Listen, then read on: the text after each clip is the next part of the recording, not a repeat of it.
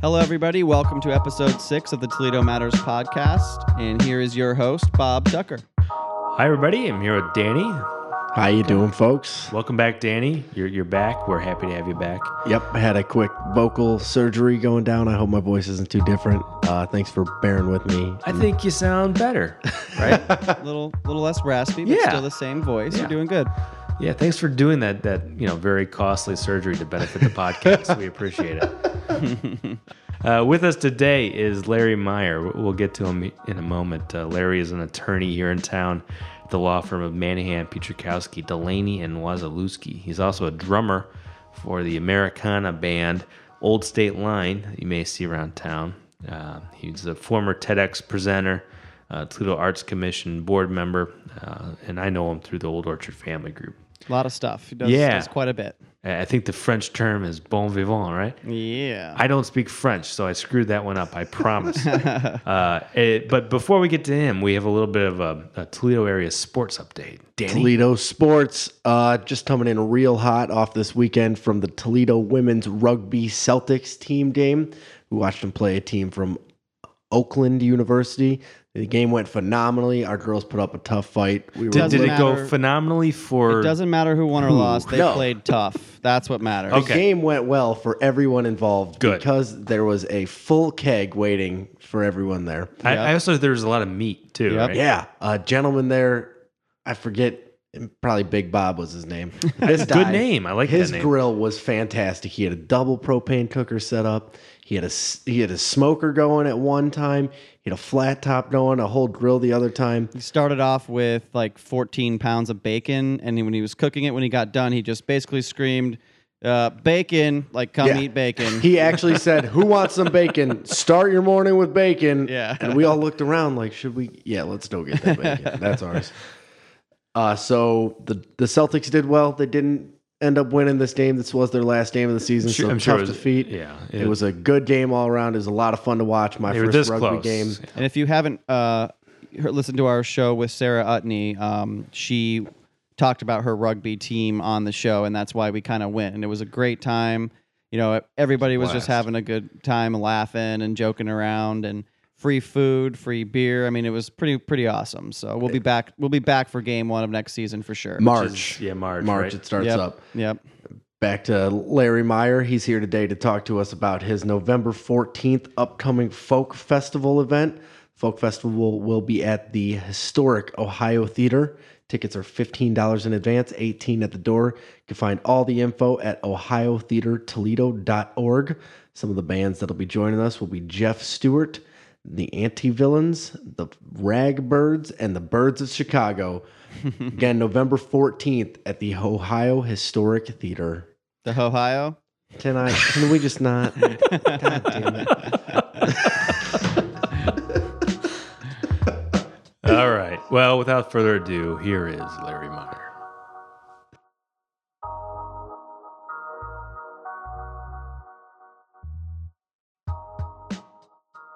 Formal too. I had a tie yesterday. Yeah, Yeah. you guys are both lawyers. An- Anybody want And I to borrow got a my? tie. Anybody want to borrow my sport coat? I have one. I just tossed it over there. Yeah. Today we're here with Larry Meyer. Hi, Larry. Good afternoon. Uh, Larry is an area attorney and uh, musician and well, TEDx all sorts presenter. of stuff. So we're gonna get right into it. Larry, you from Toledo? I'm not originally. I, I grew up in Bryan. Brian. So that's not too far away. No, man. Uh, Toledo was the big city. If you came, if you needed new school clothes or something, you know, you either went to Fort Wayne, Indiana, or you came to Toledo. So do you still think of Toledo kind of in your gut as, oh, I'm in the big city now, or have you gotten past that? Uh, yeah, no, gotten past that. S- Seemingly, Bryan's looks really small when you go back. Right. Yeah. But uh, one thing in particular was one kind of Brian tie-in uh, gave me my first uh, love affair with Toledo. What was that? Um, a real pivotal moment, man. Fifth grade, they threw our bus, threw our butts on a bus, Yeah. brought us on a field trip to Toledo Museum of Art, Oh, very cool. and uh, blew my mind. That's a bit of a bus ride for a field trip in fifth grade. Yeah, it That's was. pretty great that they did that, though. Yeah, and it was. Uh, it was. I, I mean, I remember it still. Uh, some very specific parts of it, but uh, that was the start. Was it the mummies that got to you? Or? Oh, you know it. That was one of them. The mummies and the Swiss room. Of Okay, all- of yeah. all Yeah, yeah, things. yeah. you know and um, i didn't know what to call it then i know now i believe they call it pointillism Mm-hmm. but the idea that you could paint these pictures with these little dots Oh yeah, like that face that they've had. Yeah.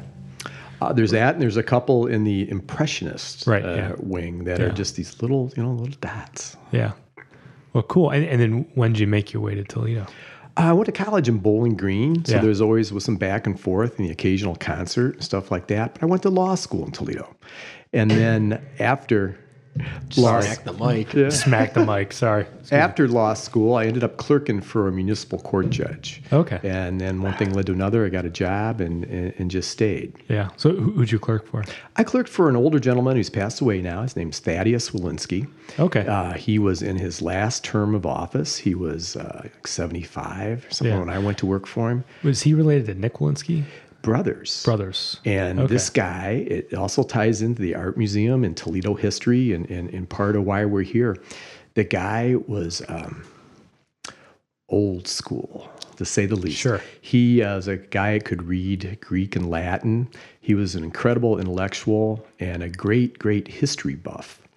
And he would take me as his law clerk and another old, uh, one of his older buddies, and we'd go to the art museum for lunch. And then we'd spend the rest of our lunch hour walking around, and actually, I would just follow them. These two guys, I couldn't really hang in the conversation, um, but they would discuss, you know, bits of history and, and how these paintings and things tied in, and it was just a wonderful experience. And he was uh, the really cool things. He was a tie-in back to um, like the things. If you've ever read the book on Holy Toledo, I haven't. things like that, like back in the days of the speakeasies Yeah. and, and Mayor uh, Ho- and Judge Homer Ramey and things like that. Yeah. Uh, back just these old school stories of Toledo in the in the 20s and 30s when it was really this wide open place. So he was a link Yeah. uh, for me back to tho- those uh, that thing that I could just really can't even imagine. What, was, what was that book?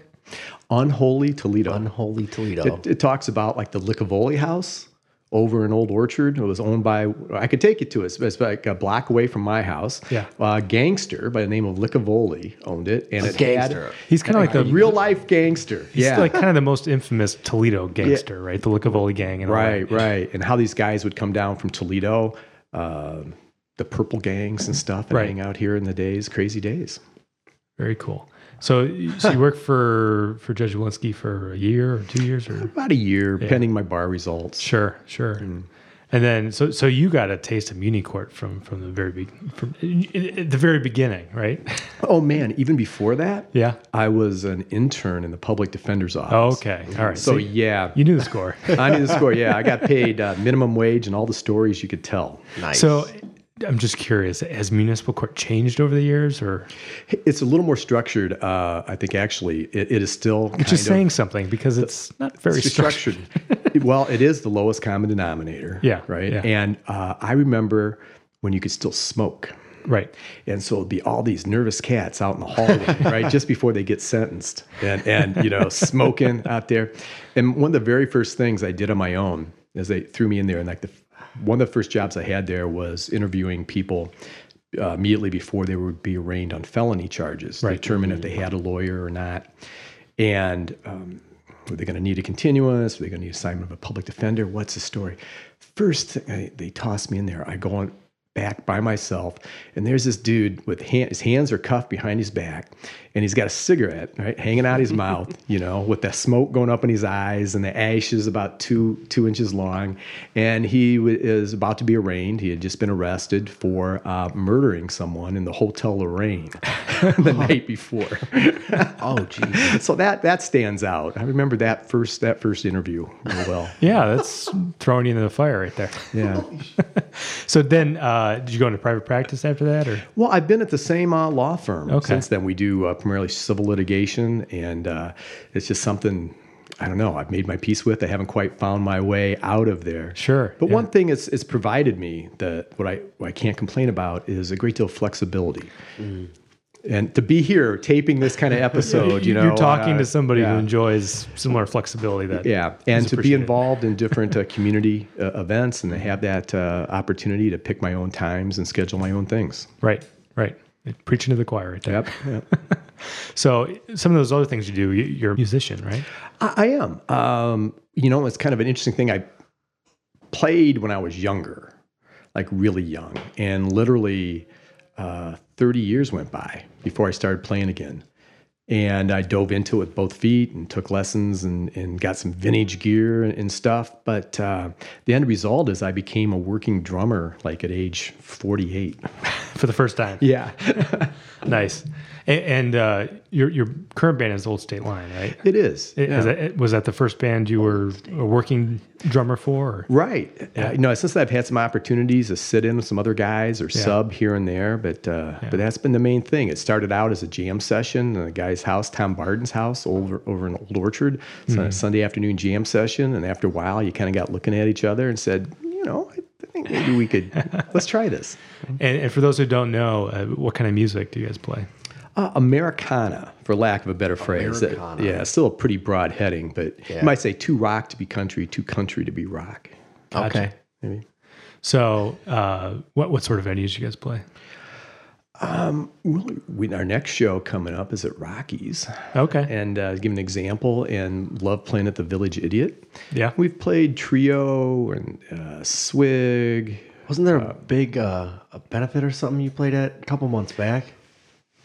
Mm, Let's see, which one was that? Not recently for us. We've been involved periodically though. I think I And- saw and- it on your Facebook. in- in It was benefits, probably it- beginning of summer. And one of the things that I've done, there's been a benefit that we, I guess I've organized five times called Raise Some Cash. Raise some cash. Yeah, as a benefit for the uh, Feed Your Neighbor program. And the hook was, is that every band plays at least one Johnny Cash song. Ah. and so everything's kind of rooted towards the, the roots rock, Americana thing. Uh, but that allows us to have some poster graphics and thing with, uh, with Johnny's image. And Do, do you guys have a go to cash song you guys like to play? Or w- well, we're like everybody else, every other band out there. Yeah, Folsom Prison Blues. all right. we got a couple others up our sleeve too, Yeah, but yeah. Uh, that's, that's the, the one that's always so the most at that benefit, is everybody like fighting out who gets to play that, or really, I'll just play the same one? I, I gave up, you know, because nobody plays it exactly alike. I- Sure. I, I learned quickly to just let that be. You Yeah. know, it was going to shake out. But a lot of people, um, and it was really cool to see people come in, want to do that event, and actually maybe learn a song Right. Mm. or two for that event to actually throw down, to not just agree to do it, but the camaraderie to actually say, no, we're going to go an extra mile. We're going to do something special for that show. yeah, yeah. And uh, do you guys play? Uh, what's the name of that place? The the breakfast place downtown, uh, Glass City Cafe. Right. I, I you know I misspoke already because actually our next show this to, uh, time we're taping here is Yeah. tomorrow morning. We play the first Saturday of the month for brunch down at the Glass City Cafe. Tremendous setup. If you guys never been down there, it's a great vibe. Good people. Where's that? Where's that at? Jackson and 11th. Live music every Saturday morning. Uh, so I love it when we play, but it's a good scene no matter who's there. Yeah. Um, besides you interesting guys, breakfast and music. You don't see that very often. yeah. I, I know another every month thing they have is the bluegrass breakfast too, right?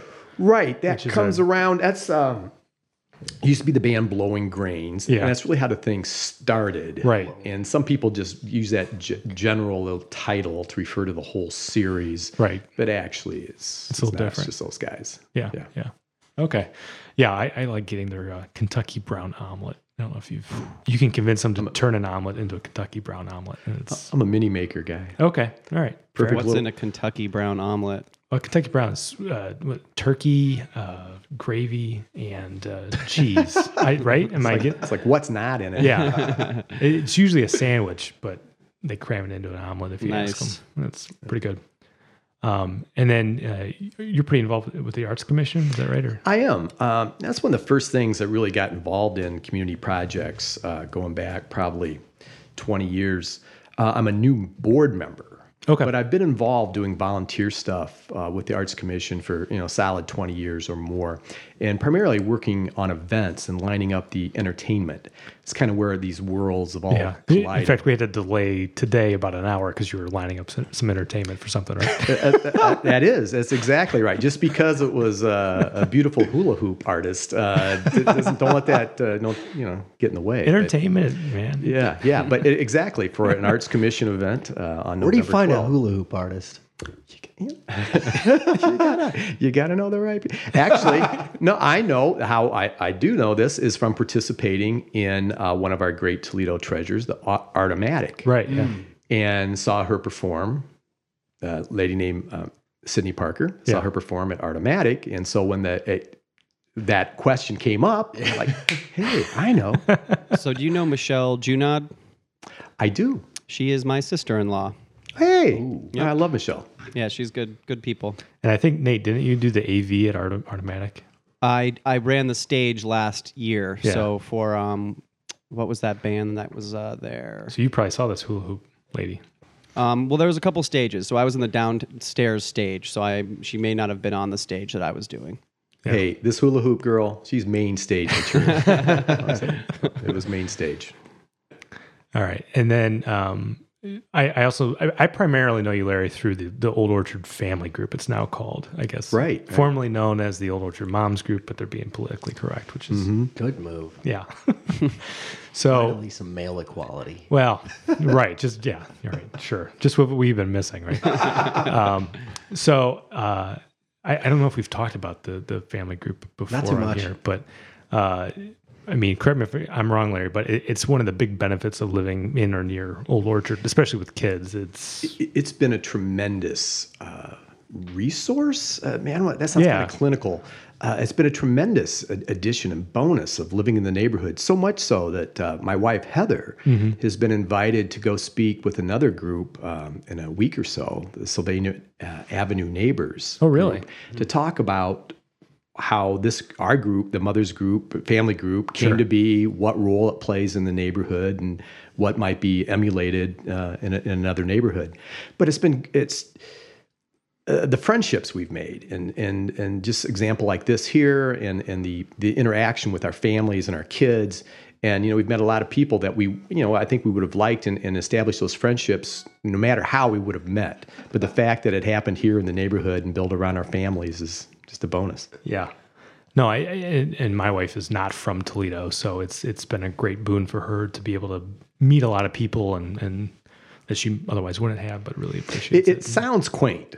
Yeah, when you it first does. Say it, and, and does. but it it so it sounds quaint, but it's it's not. There's a lot of good, fun stuff. There's some cool events, and if the let's face it, the kid thing we refer to as kids and cocktails. Oh, yeah. is still the primary event, and that's during nice weather in the summer, periodically, like maybe once every other week. I think it's every other week. Yeah, So, you know, it's a loose schedule. We have these parties from six to nine, and it's just in somebody's backyard. And you see these people push up or roll up literally with their stroller and a six pack. yeah, yeah, or, or or wagon in a case. yeah. And it's, it's roughly between the hours of six and nine. So everybody just hammers it from between six to nine. yeah, and the kids have plenty of stuff to play with, and, And the party's got to break up by nine because the kids got to go to bed. Right. It's past bedtime, and you you you you're, you're, you're partying, you're hanging out with your friends. You hear a kid cry, and you're like, wait. well, That's not mine. That's not- and you go back to what you do. But those have been a great, uh, I mean, the informal uh, th- icebreaker. And the, I think the key is community builder. oh yeah, And I know that there's once a year that everybody, at least once a year, you go down to the Old West End and you you say, man, you know, I could live here. I wish I lived there. Um, like on, on the day of the festival, probably. Right, right. Yeah, that's yeah, your yeah. primary example. Uh, and while I enjoy living here, where we live, and I, I I love it in, in Old Orchard, but I think it's um, it's clear, and there's no need to apologize for stealing a couple pages from the playbook of the Old West End. Sure. And one of the great things about the Old West End. Of course, is that sense of community, and I think that the Old Orchard Family Group has been key in, in helping to develop that same Yeah. vibe in, in our neighborhood. And I don't know, are you involved with the Old Orchard Block Party, or no? I just see you there. Yeah, I've, our, our, our band has been lucky enough that's to play right. play Yeah, there. okay. but I've not been other than that our own Sure, sure. aspect of it have not hands on involvement in the planning. I, I think one of our prior guests, I, I think I heard this from him first, Sam Meldon. I don't know if you know Sam. Sure. He he's made a comment before online, and, I- and it really stuck with me about how uh, block parties are a way better thing. And I'm not saying this right than black watches, right? Because you, you you will foster a community where people care about each other and. Rather than a, a community where people are paranoid and like, what's that strange car on my street? Far better with like getting together and having fun together than than Well said. spying out a window. Well said. There's definitely something to Does that. does that group exist? Do you guys have a neighborhood association as well? And this is another group that you have on top of it, or is that in replacing of the neighborhood association. There really isn't a neighborhood association, is there? No, there's not. And even the the family group itself is kind of a what would we call it, like a wildcat. Uh, Yeah. it, there's no formal entity or structure. It's just some It's a Facebook group, really, Yeah. if you boil Real it down nice. to it. really yeah. And, and I mean, we, there aren't even hard and fast rules of you must live within these boundaries to be a part of it or No, anything. I'm still part of this group that I haven't lived in two years. It's just hilarious to see the stay-at-home moms concerned about kids playing in the creek every week. Wait, what, what is this? It's uh, I used to live over by Elm Elmhurst. Elmhurst. Yeah, I, I Elementary. grew up over there. Yeah. Okay, and I'm in the the Facebook group on there, and every other week, it, I don't know if it's the same lady or a different one, but there's just some kids playing in the creek out there who jump the fence, and she's always one time she called the police, and everyone's like, "Really, you called the cops instead of just asking them what they're doing?" She took pictures. She's like, "These are your kids. The cops are going to be talking to them in 15 minutes." It's just like, all right, this Settle is what down. you're doing with your Today day. on Busted on Facebook. yeah. So you have those two. yeah, yeah. Yeah. And uh, so one of the things you have coming up is, is an event at the Ohio Theater, is that right? Yeah, I've been doing uh, uh, some work on a volunteer committee. Another Old Orchard guy, and actually a, a neighbor of mine, Ray Bosey, who's an o- older uh, retired gentleman, but was an urban planner and is involved in a number of things and was heavily involved in the renovation of the Valentine Theater. Okay. So that's his background. And he's been involved uh, on this committee, uh, on the board down at the Ohio Theater, at, essentially at the corner of Central and LaGrange. Yeah. And and Ray came down and, and took me down to put his arm around me and walked me down the fusion one night. He bought, bought me a couple beers and uh, Some half off sushi. yeah, and uh, got got me involved. And, Okay. I, and I've stuck around. All right. So got you involved. What, what does that mean? Like, what, what have you done for the theater? Well, I'm on the programming committee. Okay. uh, among among other things. But this is uh, we've I've been heavily involved in in two events, and one was a concert on August first uh, featuring Jack and the Bear. Okay. And the second really is this event coming on November 14. And really, we we set our sights on this event first. We knew we didn't want to just do this. We had to have a, a warm up event, and so that became the the prior concert with Jack and the Bear Gotcha. and Schmotel and Ben Barefoot.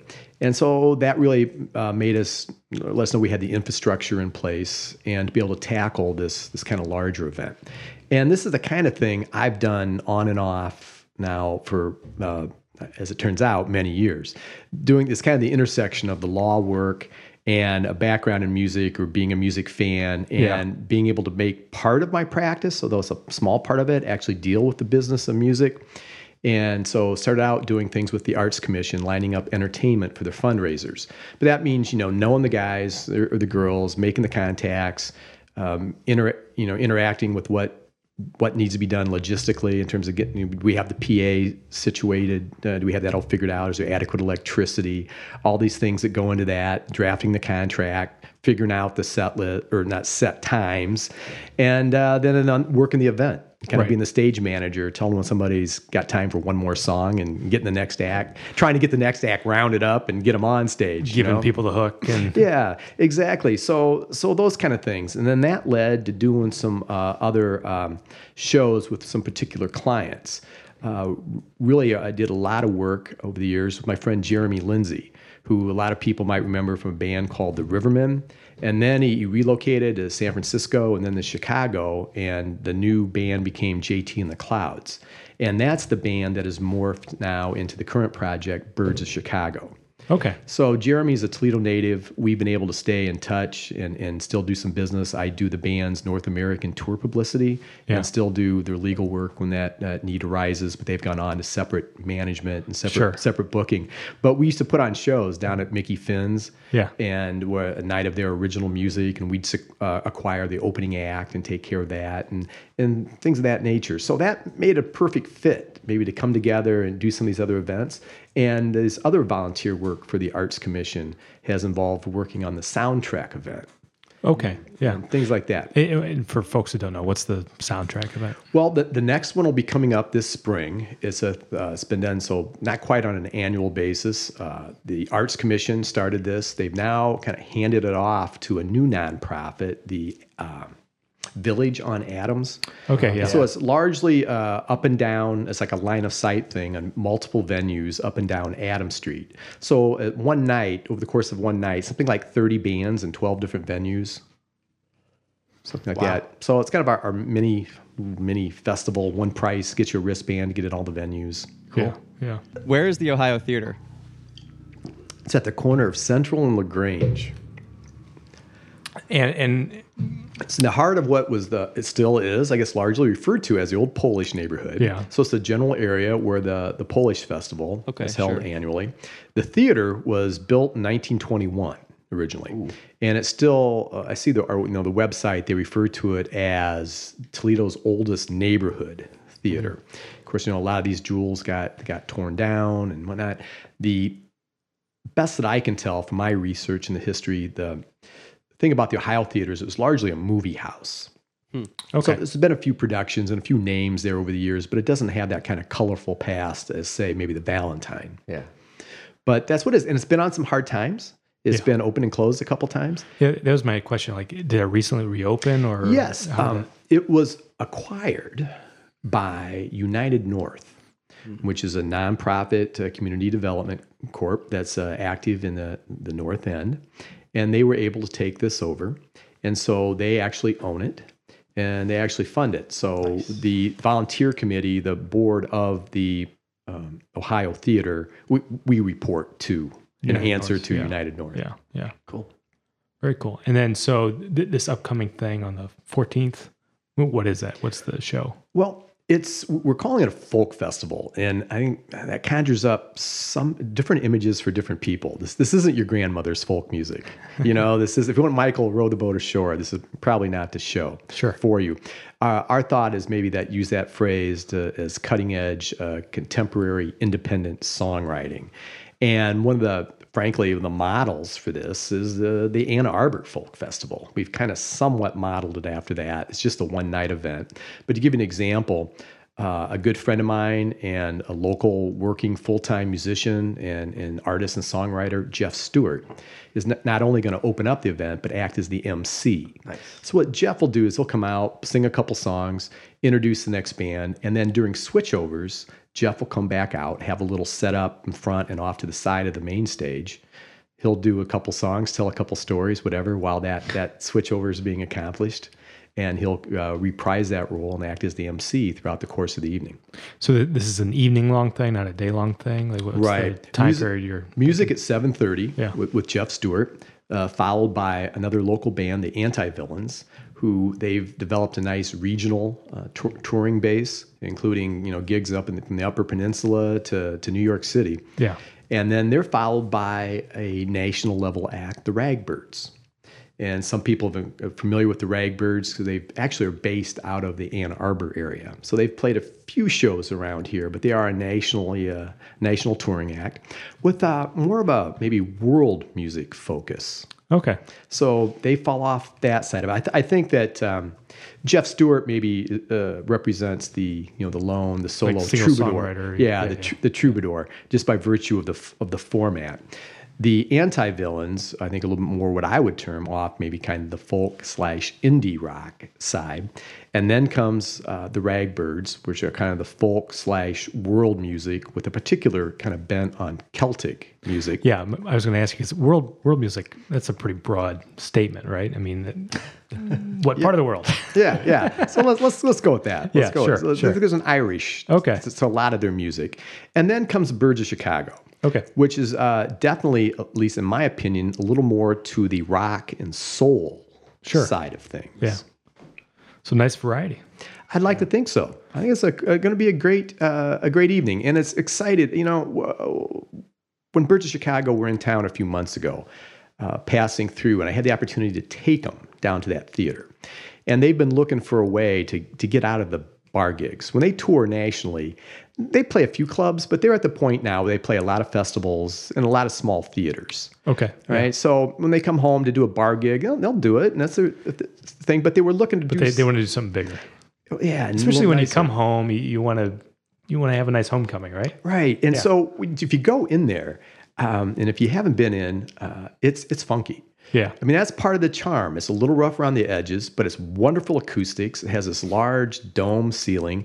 It seats about 600 people, which is one of the really unique things about it is nothing else, or at least very few things, occupy that size range, right? You, you jump up to 900 people at the Valentine. You jump up to a couple thousand at the Stranahan. Right, yeah. So where else can you, you have an event with, say, 300 people? Your typical bar, you, you can't. Be pretty packed bar. Yeah. So, yeah. and to give a, give them that theater type show where Yeah. people come sit down, it's a little bit more of a listening thing. You can have a big stage, Right. and you know, and what we need to do is, you know, we're trying to spread the word and get people out to to support this kind of thing because obviously, if it doesn't get supported, it won't happen again, and that theater will go dormant again. Mm-hmm. Right. But there's a there's nice uh, balls rolling. There's a nice bit of uh, nice bit of momentum going. But I don't know. So all these all these things come together, man. How uh, how can we and our listeners help support that? Tell a friend, come down to the show. You know, tickets are still available. They're 15 in advance, 18 at the door.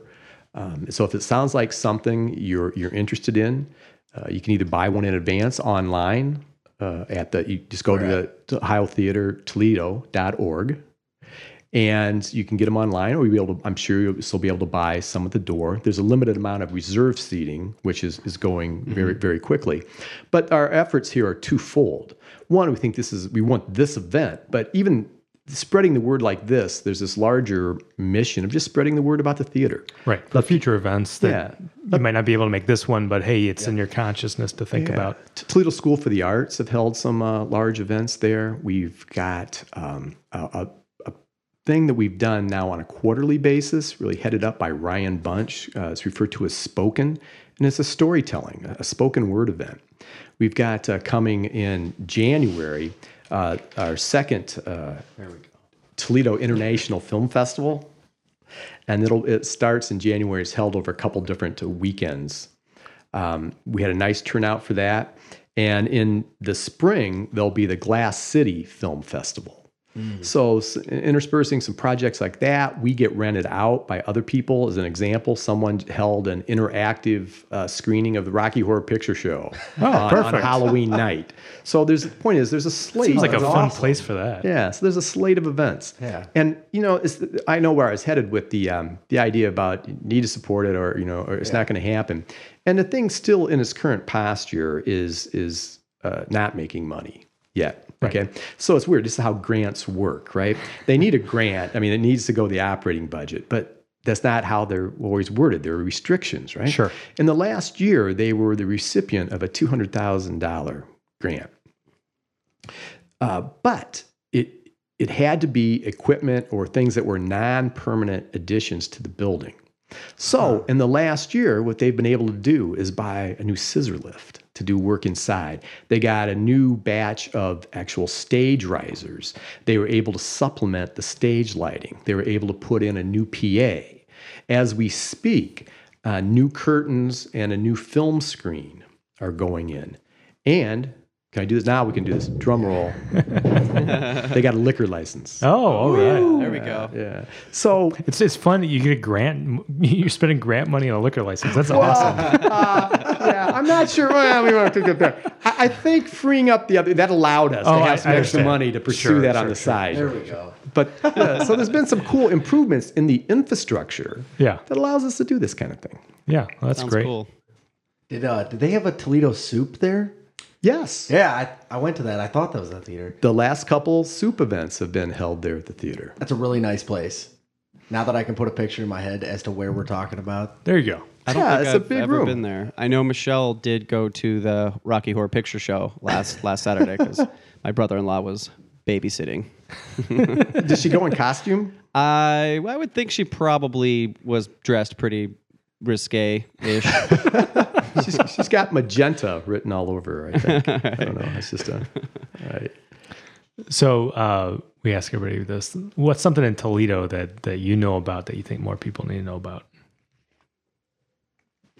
Hmm. That's actually my favorite way that I've asked that question. So me far. too. You can say the parks, but like three other people Yeah, did. everybody so says the you'd be parks. really Yeah. unoriginal. Mm-hmm, you know, it just just came to my mind. It's not what I would normally say, but I've often used this phrase like one of Toledo's best kept secrets. And as much as we've talked about our neighborhood and where we live, there's another one that I, I lived in uh, previously that uh, I loved as well.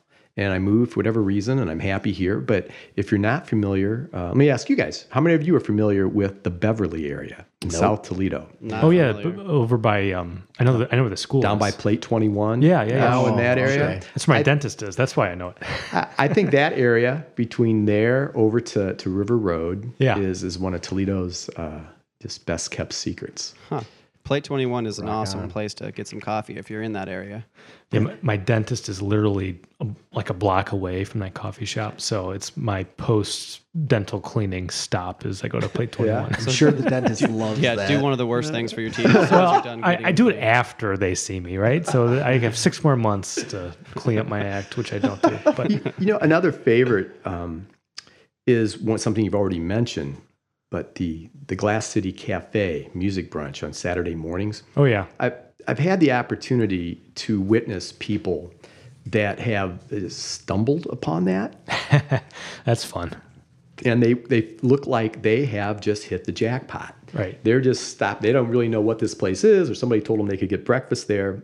And they open up the door, and there's live music, and it's this really fun and a family lively- friendly. yeah, yeah. And they just look like, oh my, we've hit the jackpot. What Yeah. time are you guys playing there tomorrow? we play music from 10 in the morning to 1 in the afternoon. Cool. So being musicians, when you talk to musicians or if you need somebody to sub for the gig, you have to be real specific. if you tell them you got a gig next Saturday from 10 to 1, They, they think it's that, yeah.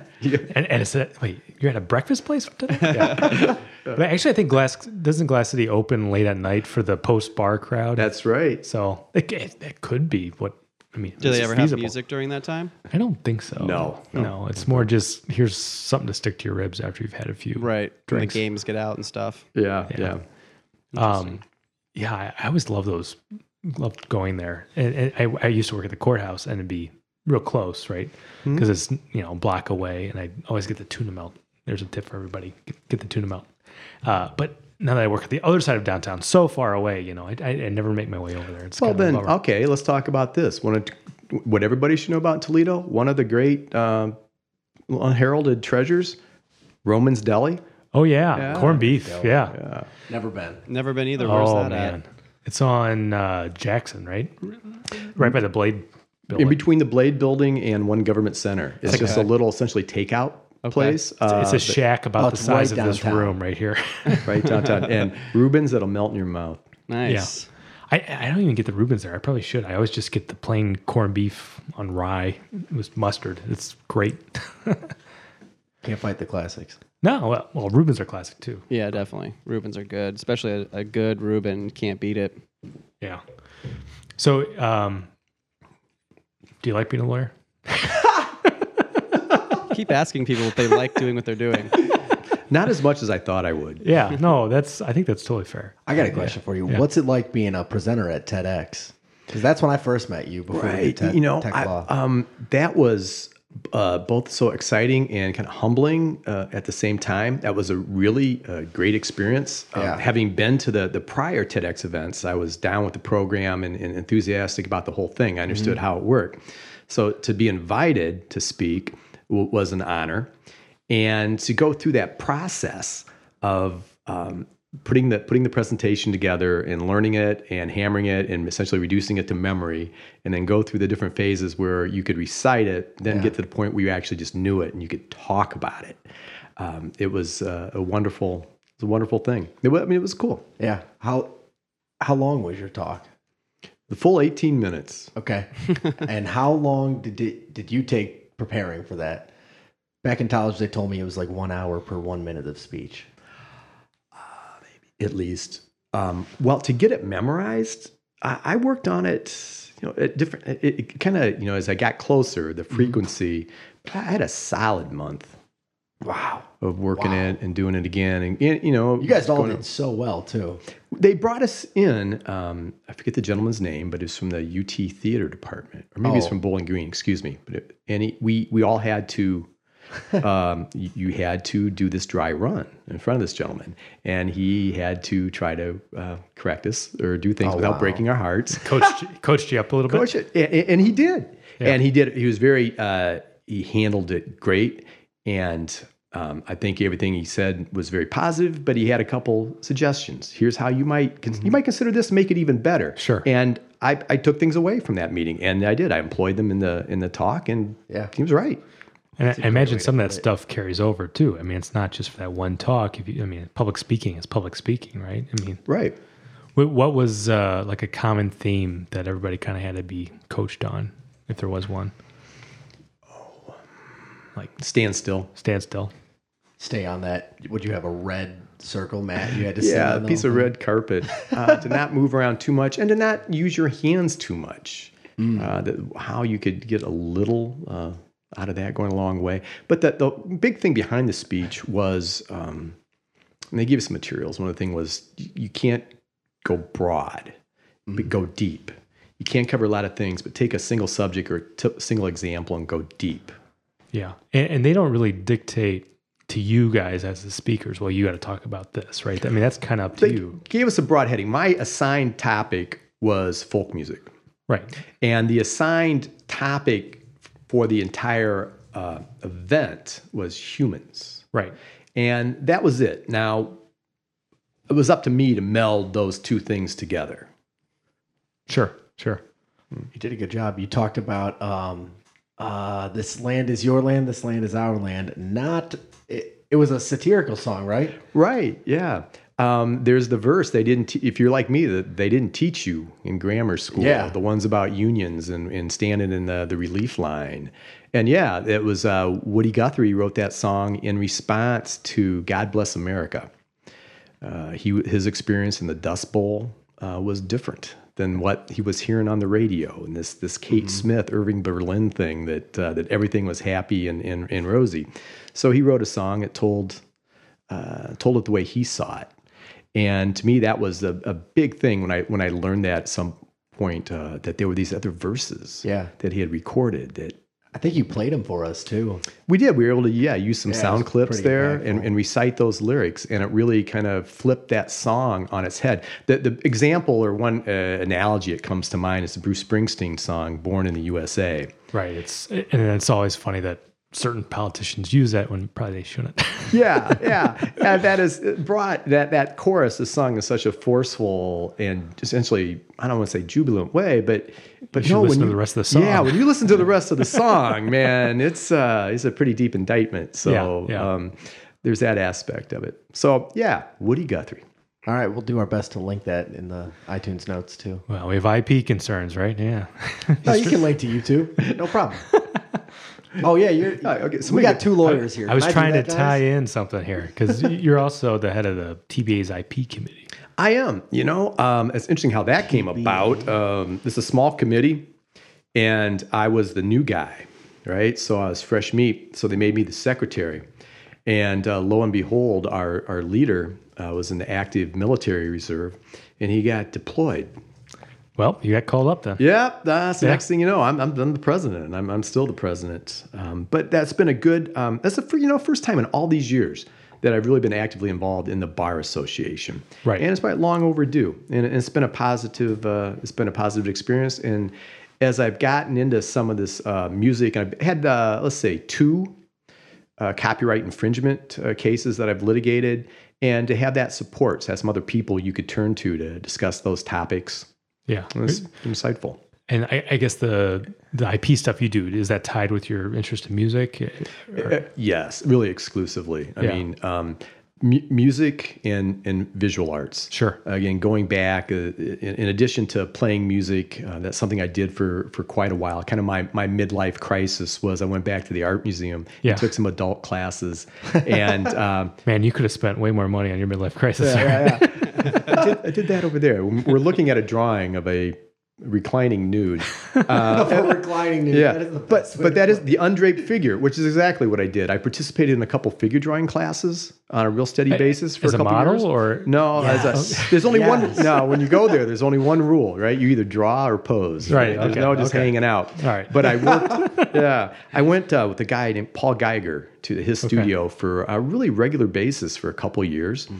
And uh, that was a really exciting experience because if you're not familiar, Paul is the gentleman who painted the large, like 60 foot mural at the Valentine Theater. oh cool And so I had the uh, tremendous opportunity to see that thing take shape uh, when it was just when he was just research. And, Oh, and, wow. and the amount of hours and things that went into that before paint ever hit canvas and and how that was done. And that was a, a tremendous experience to see that see that yeah that would happen. have been that reminds me a lot of um, uh, the Detroit Institute for, for Art the, the they had a you know that I'm blanking the guy's like name Diego Rivera? Yeah, the Diego Rivera big mural thing. They recently had the Diego Rivera and, and Frida Frida, Kahlo. exhibit. It was tremendous. Yeah, it was awesome, and it showed like the work in progress for that huge mural, basically, right? Right. I, thi- I think it's technically something else, but because isn't it like um, I think that, that's fresco. fresco? Yeah, That's a right. fresco. I don't know my art terms, sorry, but but yeah, so it, it would have been neat to be like a fly on the wall for you know something you know maybe less significant, but still pretty neat. The the Valentine Yeah, mural see thing. it go through that, those incarnations and how he did the research, how he came up with those characters. Yeah. uh, some of the transformations. I'm lucky enough he he, he gave me an early preparatory drawing, uh, which we have in our home. Um, so it's yeah, it was a cool. I learned a lot just ob- observing and being part of that process. Yeah, that's great. Yeah, I think we did. Uh, we did that Tech Law 2.0 conference downtown at Seed, and you were kind of talking about um, people stealing Instagram photos, right? Yeah, As it relates yeah. to intellectual property. yeah. There's this guy uh, Richard Prince uh, who's uh, uh, created. By the way, your talk was way more entertaining than mine. Uh, I was really embarrassed at how boring mine was, and then he got up there, and everyone was like, "Holy crap!" Well, it's you know. Well, uh, you know, uh, let's go on.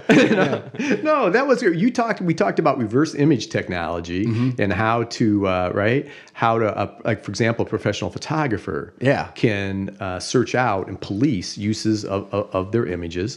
And Dan researched and talked about as well um, the idea of these invisible digital watermarks that are embedded in, in a photograph. It's like within the code sort of thing. right, and that Then would the metadata. It's yeah, real meta. It's like an MP3 metadata. where it'll have like the ha- what track it is and what the artist is. It's Yeah. similar to that. Right. So it creates this electronic footprint of always where that image uh, originated. So you can, with the proper software, you can you can find a use of that. You can track that and, and establish you know, through this electronic footprint that Sure. this is indeed your your image. But there's this guy Richard Prince who's a um, does a lot of uh, collage work and a lot of what's I guess referred to as appropriation art. And one of the things that he was doing is taking other people's Instagram photos and making it. This is a maybe arguably an important distinction is he would make a comment. Okay. And so somehow he, he's part of the process, right? All right, yeah. They do the screen grab. He'd give that to an assistant who then prints it and stretches it on a canvas and was doing shows. of He was these making people. a killing Yeah, millions of dollars. on blown up Instagram snapshots. Yeah. he wasn't altering them at all, other than making a comment. So by commenting on, go ahead. Well, You got that. that's the, well. It's not you know. It, it's it, it's it's in flux. He was part of a, a, a recent decision that uh, uh, that helped clarify a little bit the concept of uh, transformative use. okay. And that was one of the things where he was exposed and criticized in the prior case is that he didn't, uh, I want to say this, critique it or comment. There was no social comment. So, at least in the, the Instagram photos, even by making the comment, and usually it was some kind of tongue in cheek or something kind of absurd that kind of gave it a different flavor. But all of a sudden, at least arguably, he had inserted himself in the process and made some sort of comment. But the stuff he's making money off of doesn't have the comment on it, does it? Yeah. Yeah, It- yeah. Oh, it did? Imagine Yeah. you're scrolling through Instagram and you Oh. click on like our recent All right. post. click view comments. He would screen grab that, print it out to like a five times photo. Oh, Put it I in was an art thinking it- it was gallery. like just the photo. Not No. the, yeah, okay. It's the whole, it's the comments, it's the likes, it's their name, and then he's slapping on a five hundred thousand dollar price tag. Essentially, you know, he did a series of uh, photographs. smarter than me. He, he took a. Um, there's a gentleman, a photographer, did a coffee table book of Rastafarians. The guy had went and lived in Jamaica for a number of years and, and hung out, and, and he did this coffee table book. And Richard Prince comes along and he sees the book someplace, and it really hadn't got much traction. I believe I read it; it sold like eight thousand copies. You know, you know, it is what it is, right? Right, You know, yeah. But somehow he's got a hold of it, and he took these images, and he would uh, it, some of them he enlarged, and he like scraped out the eyes, and then put like a guitar in their hand. and, amazing. Yeah, and blew it up the size of a wall, and and he had a show of these, and this whole show sold out, millions of dollars at, at, at issue.